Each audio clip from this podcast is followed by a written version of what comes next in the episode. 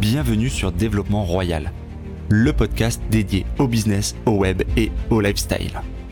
Avec l'ambition de vous accompagner pour vous aider à vous épanouir et à vous développer. Dans cet épisode, je reçois Raphaël Carteni. À 26 ans, il est youtubeur, investisseur et formateur.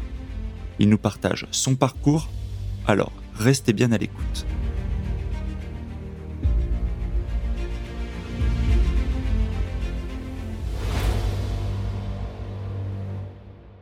Avant de commencer l'épisode, je vous invite à me retrouver à la fin de celui-ci sur mon blog pour participer à un questionnaire pour m'aider à choisir le titre de mon premier livre sur l'immobilier.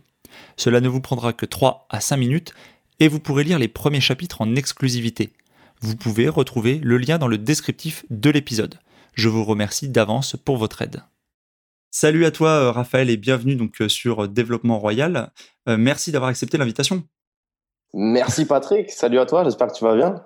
Bah, ça va, merci. Alors, Raphaël, bon, je pense que si les gens nous suivent sur le podcast euh, te connaissent déjà, est-ce que tu peux néanmoins, pour ceux qui te découvriraient, succinctement te présenter? Ouais, avec grand plaisir. alors, qui je suis? Euh, Je m'appelle Raphaël Carteni, euh, je suis originaire de la Champagne, du côté de Reims. Aujourd'hui, je suis expatrié en Estonie. Et, et pour faire simple, j'étais ancien étudiant en médecine, reconverti aujourd'hui en entrepreneur sur Internet, investisseur et également l'auteur de deux livres papier, pour faire vraiment simple. Ok, alors euh, comment euh, as commencé Quel âge as-tu là déjà au jour d'aujourd'hui pour faire euh, déjà pour revenir là-dessus? Ouais, alors on fait cette interview, j'ai euh, ce podcast, j'ai 26 ans là. 26 ans. Et quand est-ce que tu as commencé à te lancer dans des activités, on va dire entrepreneuriales? Je devais avoir à peu près 21 ans, 20-21 ans ou peut-être même 19 ans j'ai une petite particularité, j'ai beaucoup de mal avec les dates, mais ouais, entre 19 et 20 ans, je commençais à m'y intéresser, à me former, et 21 euh, ans, on rentrait, on va dire, plus ou moins dans le dur. Donc tu viens de Champagne, tu me disais, tu as commencé autour de 21 ans. Qu'est-ce que tu faisais quand tu as commencé ton activité, enfin tes activités? Qu'est-ce que je faisais? Bah, J'étais un, simple étudiant, entre guillemets, comme, euh, comme tout le monde, euh, étudiant en médecine à la fac de Reims. Euh, J'entamais mon cursus classiquement, vraiment. Comment t'es venu l'idée, en fait, alors que tu étais dans un cursus qui est quand même assez exigeant, qui demande de passer un concours, euh, où il y a une forte compétitivité, tu t'étais peut-être motivé pour ça depuis pas mal de temps, etc. Comment t'es venu l'idée, en fait, de lancer autre chose? Quel a été l'élément le, fondateur? Bah, ça a un petit peu été en fait un, un ras-le-bol si on veut, puisque bah voilà, je sais pas si tout le monde sait comment ça se passe euh, la médecine en France, mais on a une première année où tous les étudiants bah, sont euh, dans les amphis. Et l'issue de cette année, il y a un concours ultra sélectif où vraiment on sélectionne bah, celui qui a le plus euh, euh, révisé ses cours en sachant qu'il y a une quantité de cours qui est énorme. Donc c'est vraiment quelque chose de, de relativement intensif. Et arrivé en deuxième année, euh, je sais pas, une sorte de burn-out, euh, limite petite dépression, impossible de me remettre à travailler. Et j'allais plus en cours, je traînais à mort sur l'ordinateur et sur des sites plus ou moins débiles. Et à un moment, je suis tombé sur, sur des sites par entrepreneuriat d'investissement. Et là, je me suis dit, mais d'abord, première réaction, c'est qui ces gars? C'est qui ces mythos? Euh, C'est pas possible. Et ensuite, ça m'a quand même intrigué puisque je faisais rien de mes journées euh, et de mes nuits euh, sur cette deuxième année de médecine. J'ai quand même creusé. ça a été là, en fait, un petit peu le moment déclencheur où je me suis dit, ah ouais, il y a quand même quelque chose à aller chercher, je pense. C'est une période où tu avais, toi, déjà eu le concours. En fait, tu avais passé le, la PACES, en fait, tu étais rentré donc en deuxième année ou tu étais doublant? J'avais déjà eu le concours, ouais, j'avais charbonné à mort la première année, j'ai réussi à l'avoir du premier coup. Et c'est au moment où je suis rentré en deuxième année de médecine que impossible de me remettre à travailler, aucune volonté, aucune motivation, peut-être trop de fatigue, peut-être, euh, je sais pas. Un genre de burn-out, quoi. Ouais, c'est ça, limite, toi. Je me couchais très tard, je me levais très tard, j'allais en soirée, j'allais pas en cours, j'allais pas au partiel. La, la dégringolade, on va dire. T'es venu de quel environnement familial euh, Tes parents étaient entrepreneurs, ils étaient salariés, ils étaient fonctionnaires. Ils faisaient quoi en fait? T'étais inspiré par eux euh, de ce point de vue-là? Alors, ils n'étaient pas du tout euh, entrepreneurs dans le sens euh, dans lequel je le suis aujourd'hui, pas du tout, puisque ma mère, elle est mère au foyer et mon père, il a son cabinet d'expertise comptable. donc, c'est une forme d'entrepreneuriat, mais qui est très différente de celle que je vis aujourd'hui puisque ça ne se ressemble pas du tout bah, dans la gestion du temps, euh, etc., etc. Euh, on va dire que c'est une sorte d'entrepreneuriat un petit peu euh, salarial, puisque ça part très tôt le matin et ça revient très tard le soir, et il y a beaucoup d'obligations, il y a très peu de temps libre, etc. Ok. au niveau de quand tu as lancé tes premières activités en, à 21 ans, dans quoi tu as commencé en fait à te lancer au tout début? Alors, au tout début, au tout début, euh, j'ai fait assez simple finalement. J'étais étudiant en médecine et je me suis dit, j'ai eu le concours de médecine. Est-ce que je pourrais pas aider ceux qui vont passer le concours avec des conseils de comment je me suis organisé, de comment je révisais, de choses comme ça? Donc, j'ai créé un site internet sur lequel finalement euh, j'écrivais des articles, puis je me suis mis à sortir un livre papier que j'ai auto-édité, puis une formation vidéo. Et euh, ce site, je l'ai fait euh, grossir et euh, je vendais en fait mes conseils directement aux étudiants. Ça, ça a été mon premier petit business. Est-ce que ça a bien marché? Bah écoute, euh, étonnamment, oui, j'étais agréablement surpris des résultats, puisqu'en fait, j'ai lancé mon site internet en plein milieu du mois d'août, je crois, le moment où finalement tous les étudiants bah, se renseignent avant la rentrée de septembre. Donc immédiatement après avoir sorti en fait euh, mon premier produit que j'ai sorti, je crois 15 jours après avoir créé le site, c'était le livre. J'ai pas perdu de temps. Je commençais déjà à le vendre tous les jours, et là je me suis dit waouh, ça marche déjà. Parce que rappelle-toi, il y a quelques mois auparavant, je voyais tous ces gars sur internet qui parlaient de ça, mais euh, ça me paraissait pas possible.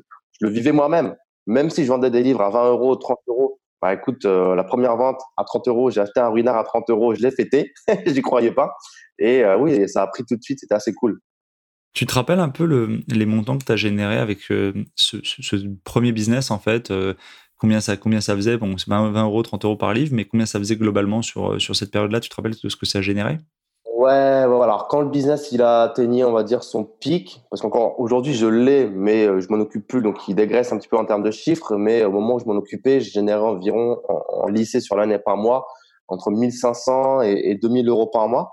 Donc c'est carrément presque un business sur lequel euh, je pouvais vivre déjà parce qu'il y avait très peu de charges. J'étais tout seul à gérer le truc et c'était, enfin j'avais une personne, un prestataire qui allait démarcher les étudiants sur Instagram pour euh, leur envoyer des questionnaires d'interview, ils le remplissaient, je le publiais en article, c'est automatisé, ça générait du trafic comme ça, et très peu de concurrence sur Google, donc facile à se référencer.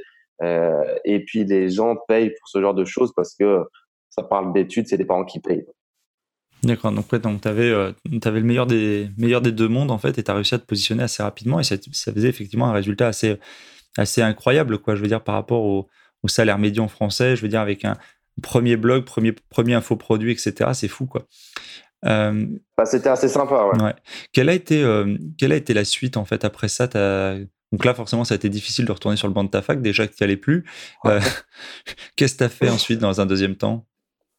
Alors, qu'est-ce que j'ai fait dans un deuxième temps? J'ai un peu tout fait en même temps. En parallèle, j'avais également fait une petite sous-location de, de biens immobiliers en location saisonnière. Donc, ce bien immobilier, c'était un peu particulier également. Là, c'était un petit peu, on va dire, le sens de l'opportunité puisque c'était un bien dans lequel je me logeais moi, mais qui appartenait à mes parents. En fait, c'est un investissement qu'ils avaient fait euh, pour me loger moi pendant mes longues années d'études. Ils se sont vus euh, me faire faire dix années de médecine. Ils se sont dit autant investir dans un bien, ça va débancariser un peu d'argent, ça va nous permettre de le placer dans l'immobilier, ça va loger notre fils. On fait voilà d'un coup euh, plusieurs plusieurs opérations. Et étant donné que moi, je commençais à avoir cette fibre entrepreneuriale, je me suis dit, mais cet appartement-là, est-ce que je pourrais pas le détourner aussi pour en faire une source de revenus? Donc, quand est arrivé l'été, juillet-août, bah, je retournais chez mes parents. Donc, je dis, bah, déjà, juillet-août, je vais le louer, Airbnb. Ça a très bien marché, puisque ça générait environ 1900 euros par mois. Euh, ah oui, c'est beaucoup. Pourquoi Pour un studio? Euh, euh, C'est un T3. Donc, il marchait bien. Il était où cet, il était où, cet appartement par... À Reims. Et là, quand est arrivé septembre, je me suis dit, bah, c'est mort, j'y retourne pas. je vais rester chez mes parents, je retourne chez eux et je continue d'exploiter l'appartement de cette façon-là. Et c'est ce que j'ai fait en fait au, départ un petit peu de mes parents, euh, qui ça devait pas trop leur déranger puisque j'étais parti moi et ma sœur quasiment en même temps du foyer familial.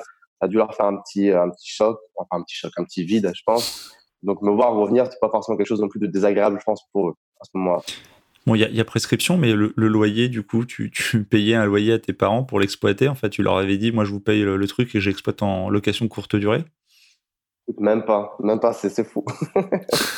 c'est vraiment, j'étais vraiment en mode l'opportunité totale. Je suis arrivé, euh, je me suis dit, allez, hop, je le loue et, et à côté, il n'y avait même pas de, loyer puisque c'était censé en fait me loger.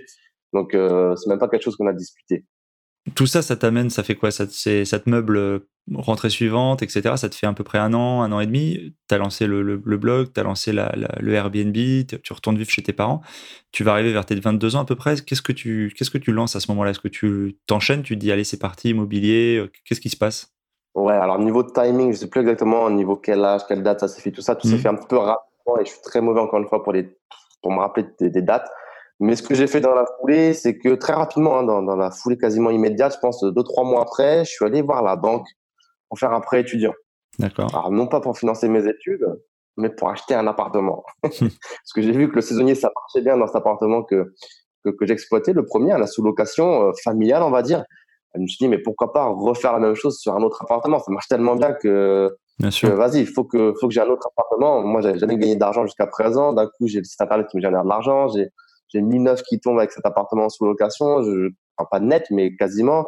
Je me dis, waouh, waouh, waouh, faut que ça continue. Tu Je- vrilles. ouais, je vrille, je, je commence à gagner mon propre argent et, et j'ai envie d'en avoir encore plus. Donc ouais, je vais voir la banque, je veux voir j'ai moyen de faire un prêt étudiant dans l'objectif d'acheter un appartement. Et alors, est-ce que ça fonctionne? Est-ce que ça fonctionne? Bah ouais, ça fonctionne puisqu'aujourd'hui j'ai pu acheter euh, deux appartements avec deux prêts étudiants. Euh, donc j'ai poussé un, un peu le vice et je suis allé en faire un deuxième également euh, en disant pas que j'en avais déjà pour pouvoir acheter deux appartements. Donc, au total, tu as acheté combien d'appartements étudiants avec tes prêts? Deux. Deux appartements avec les prêts étudiants. C'était des appartements à combien?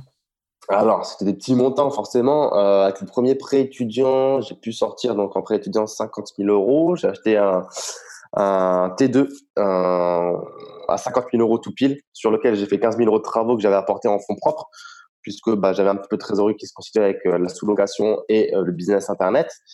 Et euh, le deuxième appartement que j'ai acheté avec un prêt étudiant, j'ai pu avoir 45 000 à la banque et j'ai acheté un studio euh, de 50 000 euros, tout compris à peu près. Donc là, pareil, j'ai un petit surplus de 5 000 que j'ai que j'ai financé moi-même. Toujours sur le même secteur Toujours sur euh, du Reims? Ouais, dans la Champagne, pas pas tout Dans la sur Champagne. Reims, il y a un autre bien qui, est, euh, qui est à côté de Reims, mais dans la Champagne. Dans le Champagne. Ok. T'es resté sur, tes, Mhm. sur ton fief? C'est ça, c'est la maison. je connaissais, j'ai grandi, je connaissais toutes les rues, donc euh, Bien sûr. facile. Est-ce que ça a été. Comment t'as géré? Est-ce que tu, est-ce qu'à un moment donné, tu t'es retrouvé à faire les ménages? Est-ce que t'as trouvé une conciergerie? Comment ça s'est passé ce côté-là? Ben, j'ai même longtemps géré moi-même finalement, aussi bien la première sous-location que le deuxième appartement que j'ai eu en Airbnb. Euh, j'ai tout géré pendant un bon moment. Alors, je sais plus combien de temps exactement, mais euh, facilement plus d'un an, un an et demi. Je pense environ un an, un an et demi, on va dire. Euh, donc oui, à devoir faire les ménages, check-in, check-out, euh, nettoyer la merde des clients, euh, devoir attendre quand le mec a une heure, de retard bah, parce qu'il a choisi de manger sur la route plutôt que de se dire que je suis en train de l'attendre, des choses comme ça. Donc ouais, ouais, j'ai tout géré au début. Et après cette, cette cavalcade là d'appartements et de crédits étudiants, t'as as pris une autre t'as pris une autre dimension. En fait, il y a eu y a eu quelque chose qui fait que ça a grossi, que ça a pris de l'ampleur. C'est le qu'est-ce que est-ce qu'il y a eu des éléments déclencheurs? Qu'est-ce qui s'est passé? La suite, c'est quoi? La suite, c'est que bah, vivant tout ça, je me suis dit pourquoi pas le raconter aussi sur un autre blog. J'avais créé donc Club Médecine, sur lequel je, donnais des conseils aux étudiants. Je me suis dit pourquoi pas créer un autre site qui donc aujourd'hui s'appelle Club Millionnaire, sur lequel j'ai raconté bah, ce que j'ai fait, comment j'ai créé ce petit site qui me génère des revenus pour aider les étudiants, comment j'ai fait cette sous-location, comment je me suis servi de prêt étudiant pour investir dans l'immobilier, comment en parallèle également je commençais à investir un petit peu sur les marchés financiers pour toucher des dividendes, comment je m'intéressais un petit peu à tout ce monde d'entrepreneuriat et d'investissement. Donc vraiment dans un but premier de partager euh, ce que je faisais parce que bah, j'étais encore tout tout jeune dans, dans, dans le domaine, je peux pas prétendre savoir quoi que ce soit, je découvrais encore en même temps, mais j'avais envie de le partager aussi au début au travers d'articles puis de vidéos.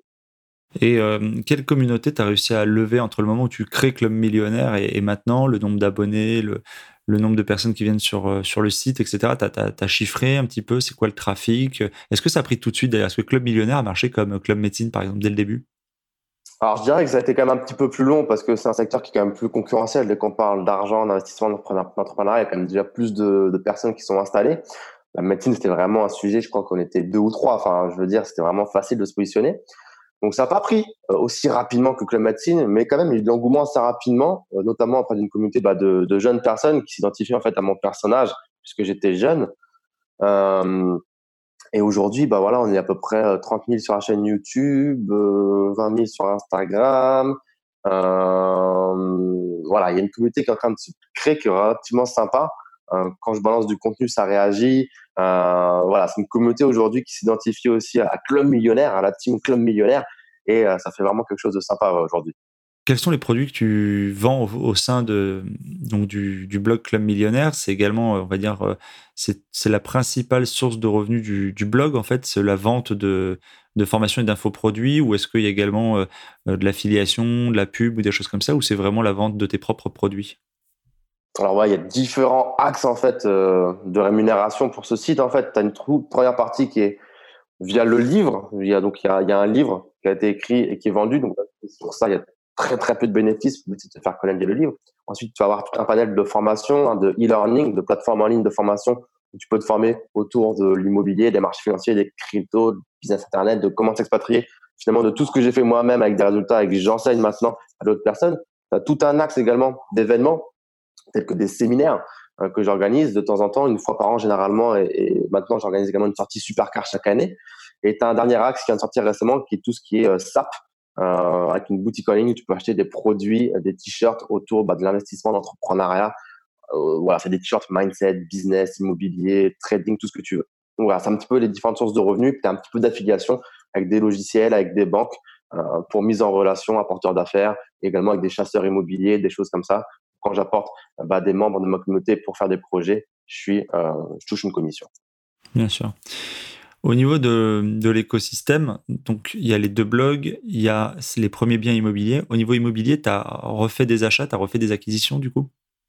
Ouais, alors moi, l'immobilier, c'est ce que j'aime beaucoup, hein, comme toi, je crois. Oui, aussi, oui. Euh, ouais. Donc, euh, j'avais envie de continuer après tout ce que je t'ai raconté. Malheureusement, euh, j'avais un dilemme devant moi. Est-ce que je continue l'immobilier en restant en France et donc en créant une structure commerciale pour tous les business en ligne en France ou est-ce que je m'expatrie pour optimiser mes business en ligne mais au détriment de l'immobilier puisque je ne serai plus finançable étant donné que je suis à l'étranger, que j'aurai pas de bilan, de choses comme ça. Et donc, ce que j'ai fait, c'est que j'ai choisi de m'expatrier, quitte à mettre un petit peu sur le côté de l'immobilier pour un certain temps. Donc là, j'ai repris l'immobilier tout, depuis trois à six mois environ. Euh, mais j'ai fait une pause, je crois, à peu près de deux ans, ce qui était énorme pour moi, mais j'avais pas le choix. Ouais, c'était pour faire de l'optimisation, effectivement, de ta fiscalité, de l'expatriation. C'est ça. Comment, euh, comment ça s'est passé le côté expatriation? Est-ce que c'est compliqué euh, au-delà de la démarche administrative, est-ce que euh, humainement, ça a été compliqué pour toi de partir aussi loin? Et pourquoi avoir choisi cette destination alors que d'autres personnes qui me viennent à l'esprit choisissent un endroit plus ensoleillé comme l'île Maurice? Bah, aussi loin, c'est relatif déjà. C'est vrai que c'est juste à côté de la France. Finalement, l'Estonie, on a trois heures d'avion direct, donc ça se fait assez vite. Il y a une heure de décalage, donc c'est assez facile. Après, est-ce que ça a été compliqué humainement? Franchement, hum, c'est pas pour faire le mec, mais, mais non. Parce que, bah, peut-être parce que je suis plus jeune aussi et que je suis encore un petit peu volatile, c'est vrai que je bouge beaucoup, je suis toujours à droite, à gauche, euh, à voyager, donc ça m'a pas paru du tout compliqué. D'autant plus que j'arrivais dans un environnement où j'avais déjà deux trois connaissances qui s'étaient expatriées qui ont pu m'accompagner dans le processus. Donc euh, c'est pas comme si j'arrivais dans un pays où je captais rien, j'avais zéro contact, zéro personne qui l'avait fait avant moi et que je devais tout découvrir tout seul. Donc franchement, euh, d'autant plus euh, avec la facilité administrative ici, ça a été un jeu d'enfant dans, dans, ce parcours, en fait, qui a l'air comme ça, euh, ça a l'air de glisser, d'être assez simple, etc. Est-ce que tu te souviens d'avoir eu des gros coups de mou, des gros moments de doute Et est-ce qu'il y a un moment qui a été particulièrement difficile dans, dans, tout ce que tu as mis en place?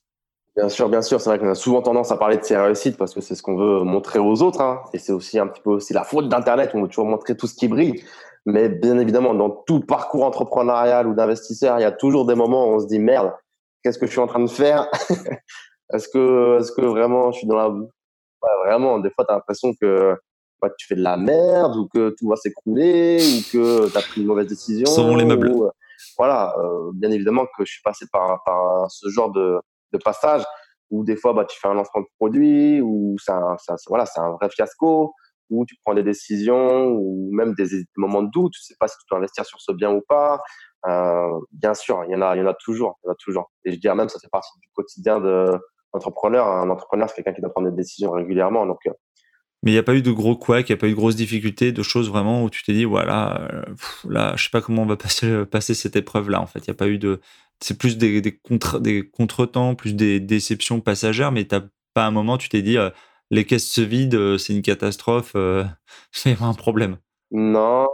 Bah, Dieu merci, jusqu'à présent, j'ai pas eu de gros soucis de, de cet ordre-là, en tout cas financier, qui aura pu mettre vraiment la situation dans le rouge, rouge, quitte à devoir revendre des choses, des actifs, des choses comme ça. Dieu merci, jusque-là, ça va. Après, c'est vrai que je pense avoir une bonne gestion financière. Donc, euh, même quand il y a des choses imprévues ou euh, des choses que j'imaginais pas, j'arrive à m'en sortir, je retombe sur mes pas. D'où, encore une fois, je pense l'importance de construire un, un coussin de sécurité. Qu'encore une fois, bah, c'est l'argent qui fait la différence. Quand tu as de l'argent, généralement, tu t'en sors toujours. Peu importe ce qui se passe. Tu fais un lancement qui se passe pas bien. Bon, tu as beaucoup travaillé, mais c'est ton temps. C'est comme ça, c'est le jeu. Euh, tout ne peut pas fonctionner. Donc, bah, tu es déçu, mais tu passes à autre chose. Il hein, faut avancer.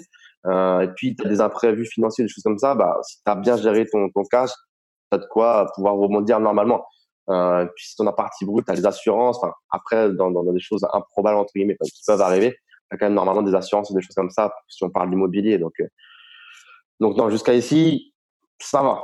Euh, T'en diras ce que tu en veux, mais je peux pas ne pas te poser la question, les auditeurs m'en voudraient. Sur l'ensemble de tes actifs, sur l'ensemble des choses que tu as mis en place, alors, si tu ne donnes pas un chiffre euh, précis, c'est pas grave, mais tu peux nous donner un ordre d'idée de grandeur, de, fourchette éventuellement sur les revenus. Que, je parle pas de ce que tu génères et qui reste en provision de ci, de ça, mais tu arrives à te verser schématiquement un salaire qui est à peu près mensuel de, combien? On parle de 5K par mois, 10K par mois, 15K par mois. C'est quel ordre de grandeur? Alors, ça, c'est quelque chose, justement, comme tu le disais un petit peu en off tout à l'heure, dont je ne parle plus quasiment de combien je me verse, euh, précisément parce que il m'arrivait un truc, je me suis fait voler le contenu de ma voiture euh, à Paris sans effraction. D'accord. Et euh, ça m'a, avec tout mon Mac, de l'argent, des choses comme ça, et sans dire que c'était un coup monté, ça m'a fait réfléchir encore une fois sur l'intérêt de faire du show-off sur Internet et de dire précisément combien tu gagnes. Parce que bah, aujourd'hui, les gens savent tout, ils sont curieux et euh, bah, faut pas non plus oublier qu'il y a des gens qui sont plus dans le besoin et dans la merde que toi et qu'il y a des gens qui euh, sont prêts à tout aujourd'hui pour parfois 10 euros. Donc, euh, Bon voilà, c'est pas pour autant que j'ai pu parler de chiffres de mes investissements sur Internet, mais euh, en fait, voilà, quand tu parles d'argent sur Internet, les gens disent que c'est pas bien, tu te la racontes. Quand tu montes des belles voitures, tu te la racontes, choses comme ça.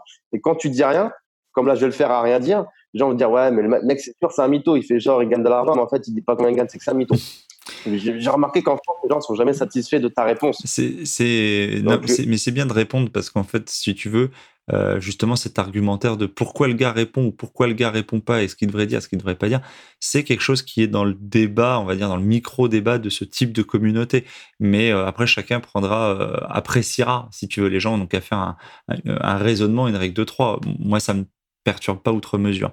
Mais il n'y a pas de souci pour, pour ta réponse. Mais en tout cas, c'est une réponse qui, voilà, qui permet à chacun de comprendre mieux pourquoi aujourd'hui que c'est peut-être plus difficile qu'avant d'avoir euh, des commentaires, d'avoir des explications, d'avoir des détails sur certaines choses ou des montages, etc. Parce qu'effectivement, ça suscite euh, de l'envie, de la jalousie ou, d'autres d'autres phénomènes, effectivement, et ça peut même potentiellement provoquer des risques, en fait. Ouais, et puis ça, ça fait pas avancer en fait euh, les gens qui, qui vont forcément nous écouter de savoir que je gagne X euros par mois. Finalement, le but c'est de transmettre de la motivation et puis les gens voient si c'est cohérent ce que je dis et ce que j'ai ou ce que je peux montrer sur les réseaux sociaux Instagram. Après, chacun juge, toi. Non, mais c'est intéressant dans le sens où des fois les gens se disent est-ce que, est que le jeu, le risque, l'effort, l'investissement, le temps passé, etc., par exemple, en vaut la chandelle, tu vois. Euh, les gens se disent mais attends, euh, si, si, je me. Les gens, je sais pas, ont une compétence, se disent tiens, je vais faire un infoproduit, etc., je vais monter un blog, je vais monter un site. Combien j'engage de frais euh, fixe mensuellement dans les, dans les softs, dans les applications, dans le fait de me former, etc. Combien mon ROI, quel est, quel est mon retour sur investissement possible? Et voilà, c'est, tu vois, c'est de dire que le gars gagne 2857 euh, euros ou 27 857 euros, c'est effectivement, c'est pas forcément, euh, voilà, mais dire qu'effectivement un appartement Airbnb comme tu l'as eu en Champagne, alors ça a peut-être évolué, il y a peut-être plus de concurrence, etc. Mais ce F3 rapportait 19, schématiquement 1900 euros par mois. Alors c'est du brut, on, voilà, on tempère, il y a des, gestions, gestion, l'entretien, les charges, le crédit, etc., plein de trucs. Mais effectivement, on se doute qu'il en reste. Euh, pas, pas 50%, mais il en reste.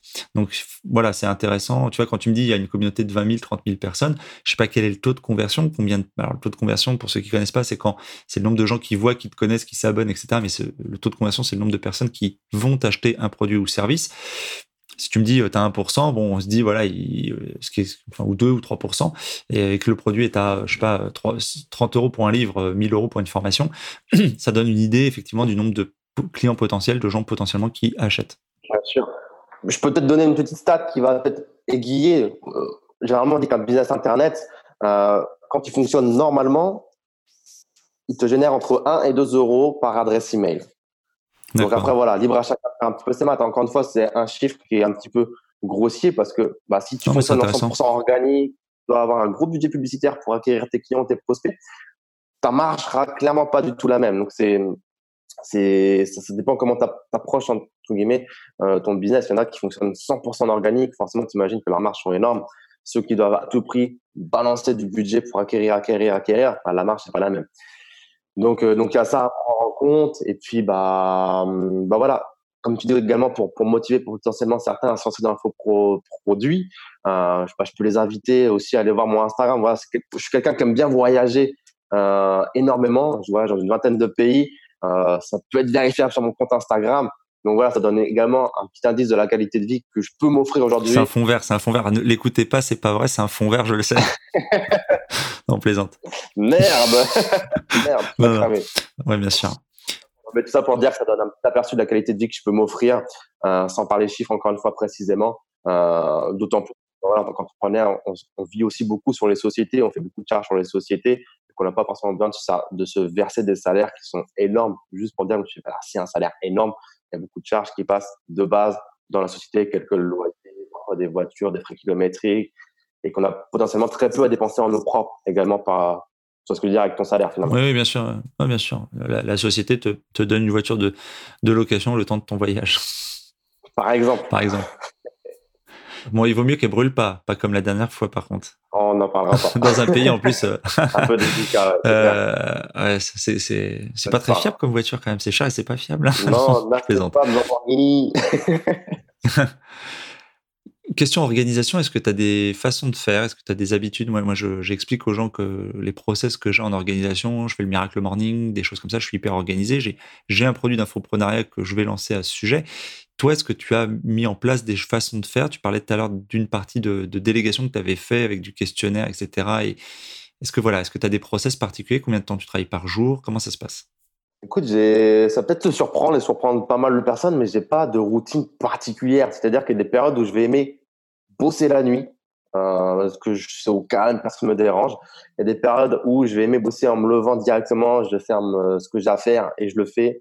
Euh, en fonction du pays où je me trouve également, bah, je peux être totalement à l'opposé de la France. Donc, je m'adapte parfois, si j'ai des impératifs en France, à ce timing horaire. Donc, en fait, j'ai pas vraiment de routine particulière. Ce qui est certain, c'est que tous les jours, je bosse.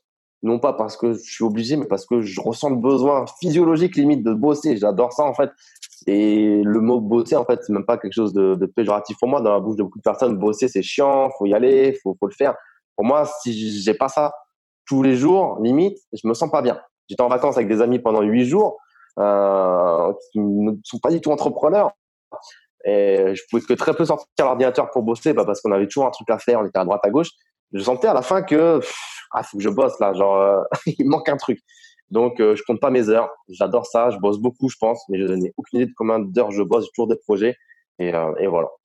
Est-ce que tu utilises des outils, des logiciels? Est-ce qu'il y a des choses particulières? Bon, là, on utilise Zoom pour enregistrer, on utilise voilà des, des softs. Est-ce qu'il y a des choses qui vraiment, toi, euh, sont indispensables à ton organisation, à, ta façon de travailler, notamment avec, euh, avec l'expatriation, avec le télétravail, etc.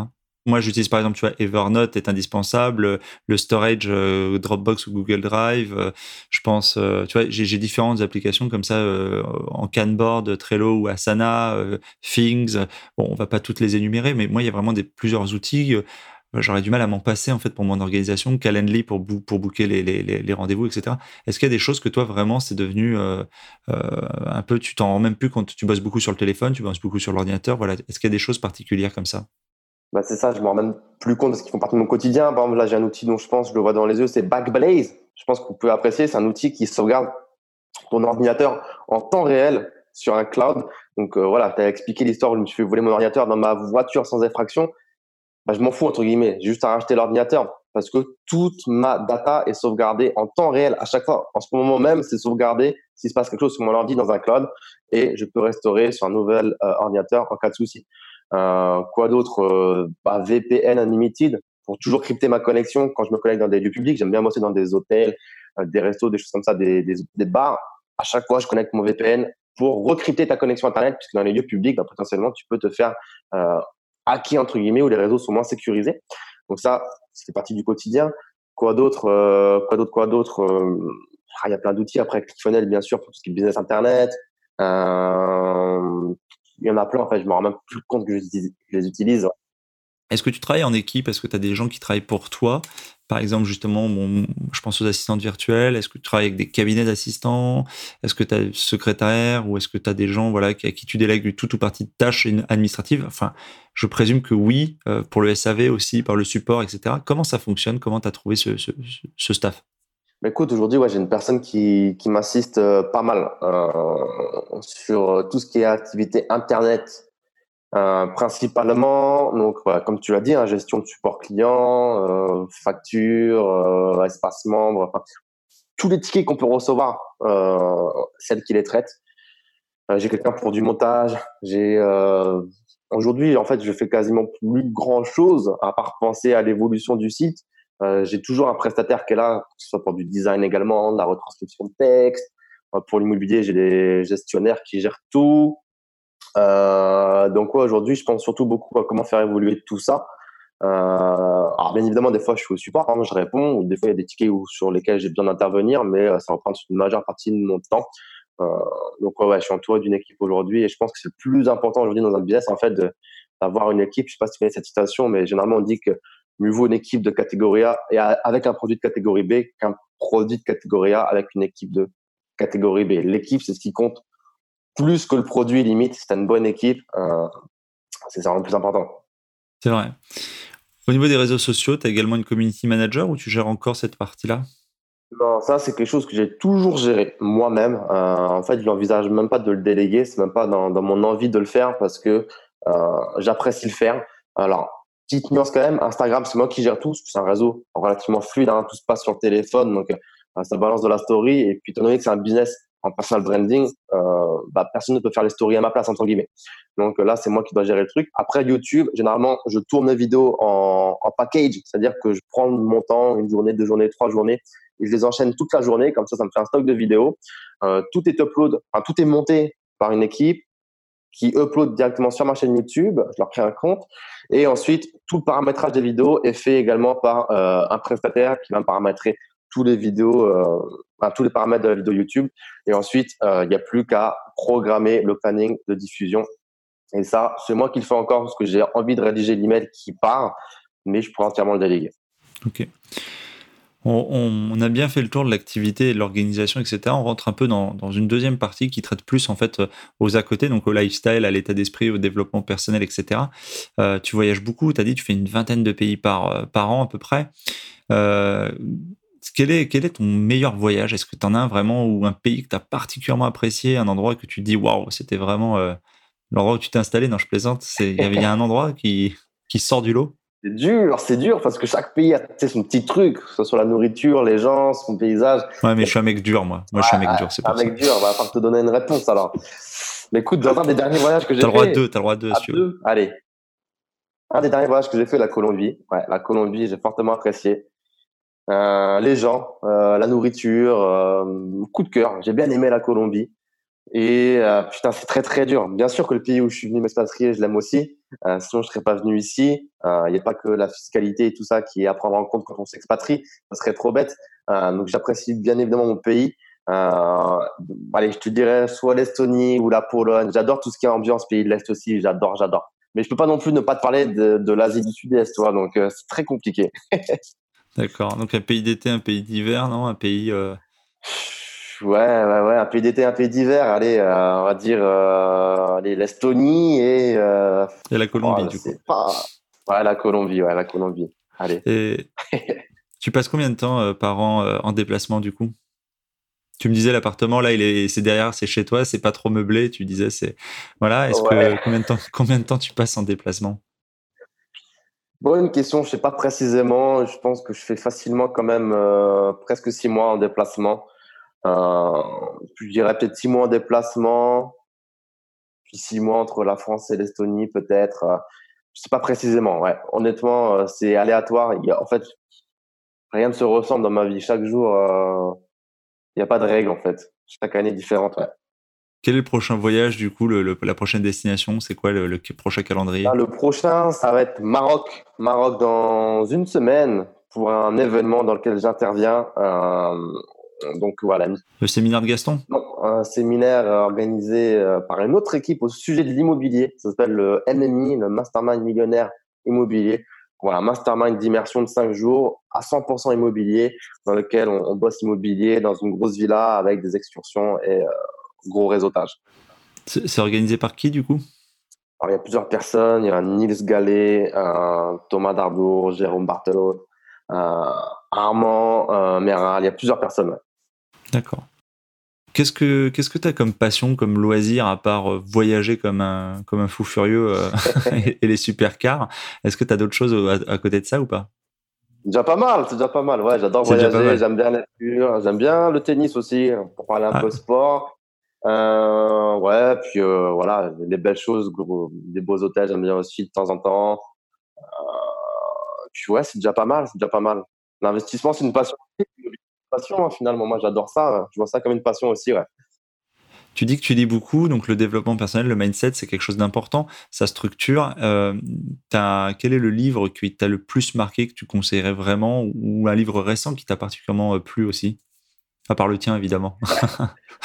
On n'a dit pas d'autopromotion. Anticipé, j'allais dire, si je fais le beau, je parle de mon livre. Euh, non, non, non. Euh, il y a plein de livres également qui sont intéressants, mais il y en a que je cite toujours et toujours. Euh, The Millionaire Fast Lane, très intéressant ce livre de l'auteur M.J. DeMarco, qui est un auteur américain, euh, que je recommande à tout le monde, euh, idéalement en version anglaise, parce que la version française a été pas forcément bien traduite, je trouve. Euh, après, tous les classiques, hein, quand on commence dans, dans l'investissement, l'entrepreneuriat, tout ce qui va être les Kiyosaki, L'homme le plus riche de Babylone, La semaine de 4 heures, on les cite et on les recite, bah, ça reste des classiques, hein, c'est pas pour rien qu'on les cite autant. Euh, et puis après, euh, j'aime bien de temps en temps regarder des petites biographies, pas forcément d'entrepreneurs connus tels que Steve Jobs, des, gens comme ça, mais euh, de petits entrepreneurs, petits entre guillemets, hein, qu'on fait ce qu'il fallait faire, mais voilà, des biographies, c'est intéressant aussi. Ouais. Ok. Est-ce que personnellement, tu as, tu as des méthodes, tu as des choses qui te permettent en fait de rester focus sur ce que tu dois faire? Tu vois, la visualisation, la méditation, est-ce que euh, les affirmations, l'autosuggestion, etc., est-ce que tu as pratiqué à un moment donné? Est-ce que tu en as eu le besoin? Est-ce que tu le fais aujourd'hui? Euh, Tu dis que tu réfléchis beaucoup au développement de, tes activités. Là, tu as lancé récemment le, la boutique. Est-ce que voilà, est-ce que tu as des façons de te préparer ou de te conditionner, même avant les séminaires ou les choses comme ça? Ouais, ouais, ouais, ouais. ouais. Alors, forcément, quand tu t'intéresses au développement personnel, tu, découvres tout ce genre de stratégies que tu as évoquées. Donc, euh, je me suis mis à les appliquer moi-même, notamment bah, tout ce qui est visualisation. Ça, je l'applique encore aujourd'hui, c'est-à-dire que généralement, avant de me coucher, euh, j'éteins tout, je m'allonge et euh, je ferme les yeux et je visualise. Je, regarde un petit peu ce qui se passe en ce moment. Je me demande si j'ai été satisfait de ma journée. si j'ai pas été satisfait, bah, en fait, je me note de 0 à 10. Et si j'ai pas atteint 10, je me dis, bah, comment tu aurais pu faire pour avoir 10 Qu'est-ce qui t'a pas plu dans ta journée? Comment tu as réagi avec cette personne euh, Comment tu as euh, géré cette situation Comment tu as fait ci Comment tu pourrais mieux réagir les prochaines fois pour que ta journée soit entre guillemets euh, idéale et parfaite dans, comment tu l'as vécu. Je visualise du coup aussi bah, le jour d'après et, le futur, comment je vois les choses. J'essaie de, me projeter. J'aime bien aussi dire merci. Alors merci à qui N'ayez pas l'esprit déplacé. Merci Raphaël, merci. J'aime bien dire merci. Bah, voilà, on est croyant, on n'est pas croyant. Moi, je suis pas forcément quelqu'un de croyant, mais j'aime bien dire merci à, je sais pas, cette entité supérieure bah, pour la journée que j'ai vécue, parce que j'ai la chance d'être en bonne santé jusqu'à présent. Merci bah, pour tout ce que j'ai jusqu'à présent, puisque bah, je suis pas à plaindre et euh, je pense qu'il y a beaucoup de personnes qui, à mon âge, n'ont pas autant de leur faute ou pas de leur faute, encore une fois, on n'est pas tous nés en France, etc. Donc j'aime bien dire merci bah, pour tout ce que j'ai, pour tout ce que je vais faire, pour tous les gens je vais pouvoir aider, parce qu'un entrepreneur, c'est quelqu'un qui crée de la valeur, donc qui impacte aussi les gens. Donc voilà, j'aime bien dire merci quand je me couche, quand je me lève aussi, et parfois euh, quand j'y pense dans la journée. Euh, des fois aussi, euh, j'aime bien les techniques d'auto-persuasion, persuasion, pardon, quand tu te vois dans un miroir, te dire que tu es le meilleur ou te sourire à toi-même, ça dégage des hormones pour le bien-être. On y croit, on n'y croit pas, ça a été prouvé scientifiquement quand même que sourire, bah, ça dégage des hormones hein, et ça contribue au bien-être et ça coûte pas cher de sourire. Donc, donc voilà, plein de petites techniques comme ça que j'essaie de mettre en place. J'ai vu sur, tu parlais du fait d'avoir de la chance et de, remercier. J'ai vu que sur le, sur le site en fait du, shop, tu as mis qu'un pourcentage des ventes serait reversé en mode charity business. C'est, euh, tu peux nous en parler? Il y, a, quoi comme association que tu soutiens? C'est, Comment t'es venu cette idée? Bah, écoute, comme je te le disais, malheureusement, il y a des gens qui n'ont pas eu la même chance que nous, ou il y a des gens qui doivent subir des situations euh, euh, catastrophes naturelles ou maladies, des choses comme ça. Et euh, ça me paraissait en fait naturel de redonner aux autres, tu vois. Euh, je sais pas si c'est un hasard que j'ai terminé en médecine ou pas, mais euh, Et un truc qui me tient vraiment à cœur, c'est la recherche médicale, par exemple, notamment contre le cancer ou des choses comme ça. Je pense que c'est horrible d'avoir un cancer. Euh, donc aujourd'hui, bah voilà, peu millionnaire, euh, grâce à la communauté, on a pu reverser euh, des dons, par exemple, à la Croix-Rouge française. On a pu soutenir également un jeune qui, qui, me suivait et qui allait faire le 4L Trophy au Maroc, qui soutenait une association. Donc on a pu sponsoriser également son, son projet. On a pu également donner à des associations qui combattent la maltraitance des enfants, par exemple en Amérique latine justement, des enfants qui deviennent bah, des, objets sexuels, du trafic d'humains. Euh, là, sur cette boutique en ligne, on va soutenir bah, des enfants hospitalisés en France. Il y a une association qui accomplit les rêves d'enfants malades. Donc, par exemple, si le rêve de cet enfant, c'est de rencontrer son youtubeur préféré ou de faire un tour de voiture en supercar, choses comme ça, ils font en sorte d'accomplir les rêves des enfants malades. Euh, donc voilà, on essaye, j'essaye à chaque fois de, de redonner une partie encore une fois, euh, le but c'est pas que d'encaisser, c'est aussi de redonner. Et l'argent, comme on dit, c'est quelque chose qui doit circuler. Une économie, elle se porte bien quand l'argent il circule, donc faut redonner. Et quand tu donnes, bah, tu reçois à la fin. moi, je, je, le mets souvent et j'aime beaucoup les six règles d'Arnold. Et dans la sixième, tu as do something for your community. J'aime bien ce. C'est c'est quelque chose. Et, et je finirai là-dessus. Est-ce que toi, de ton côté, il y a des citations que tu aimes particulièrement, qui t'inspirent ou quelque chose que vraiment c'est devenu un peu ton mantra ou ton leitmotiv? Euh, bah, il y en a une que j'aime bien, c'est le doute efface l'action et l'action efface le doute. Pour moi, elle veut tout dire. Elle veut tout dire. Le doute efface l'action. Euh, si tu doutes trop, tu passeras jamais à l'action et l'action efface le doute. Quand tu passes à l'action, tous tes doutes, généralement, ils s'envolent. Tu te rends compte que, que ça va. Elle est, elle est de qui, tu te rappelles? Aucune idée. Désolé pour l'auteur. Je vais, je vais, je vais encore devoir chercher. Ça marche. Dernier conseil que tu donnerais aux gens. Escroc. Dernier conseil que tu donnerais aux gens qui, euh, qui, qui, hésitent, qui sont encore euh, en train de procrastiner un petit peu et qui, euh, et qui se posent la question de savoir comment faire, est-ce qu'il faut bien faire, est-ce que ça a marché, est-ce que ça n'a pas marché, etc. Allez, le mot de la fin. Le mot de la fin, c'est que elle, suit la citation que je viens de donner à l'instant. Finalement, l'action, il a quelque chose, elle a quelque chose de magique finalement. C'est que ça efface généralement toutes tes craintes et tout ce que tu as pu imaginer de pire. Généralement, le cerveau, c'est une machine qui est assez folle et assez puissante, c'est qu'il a cette faculté de toujours s'imaginer le pire. Tu as une turbulence dans l'avion, tout de suite, l'avion il va cracher. Tu marches seul la nuit, il y a une petite ruelle, tout de suite, il y a un mec avec un couteau dans le coin qui va te planter. Toujours, ton cerveau, il, il veut s'imaginer le pire et généralement, ça n'arrive jamais. Donc, c'est pareil pour l'entrepreneuriat et l'investissement. Tu t'imagines tout de suite euh, crouler sous les dettes, faire une mauvaise opération, euh, euh, investir dans le vent et que tu ne récupères jamais ta mise des choses comme ça. Non, forme-toi. Bien évidemment, il n'y a pas de magie. Si tu vas peut-être baisser en fonçant, il n'y aura pas de magie. Il y a fort à parier que tu risques quand même de faire de la merde, entre guillemets. Mais si tu t'es formé, tu t'es entouré, il n'y a aucune raison qu'au moment où tu passes à l'action, ça se passe mal pour toi. Merci Raphaël. Euh, on mettra les liens euh, dans la description de l'épisode euh, vers les différentes choses qu'on a évoquées ensemble et sur les supports où les gens peuvent éventuellement te retrouver. Je te remercie encore d'avoir participé sur ce podcast et je te dis à bientôt pour tes nouvelles aventures. Merci à toi Patrick, c'était un plaisir et merci à vous tous de nous avoir écoutés. L'épisode est maintenant terminé.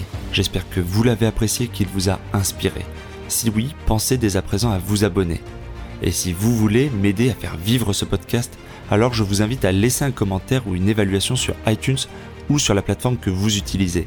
Cela me permet d'améliorer le contenu et de le faire connaître à un plus grand nombre de personnes. Et pour vous remercier de votre aide, je ferai chaque mois un tirage au sort parmi les nouveaux contributeurs et j'offrirai une heure de coaching ainsi qu'un bon d'achat de 20 euros sur Amazon. Le nom du gagnant sera publié sur Facebook. Vous pouvez bien sûr me retrouver sur ma chaîne YouTube ainsi que sur Facebook, Twitter et Instagram. Je mettrai les liens dans le descriptif de l'épisode et sur le site internet www.développementroyal.com. Je vous dis à bientôt pour de nouveaux épisodes. Si vous êtes arrivé à la fin de ce podcast, alors permettez-moi de vous proposer un passage à l'action. Si vous voulez apprendre à vous organiser pour devenir plus efficace dans votre business et dans votre vie, alors dans ce cas, inscrivez-vous à ma formation super organisée. C'est simple, il vous suffit de suivre le lien dans le descriptif de l'épisode ou sur le site www.développementroyal.com.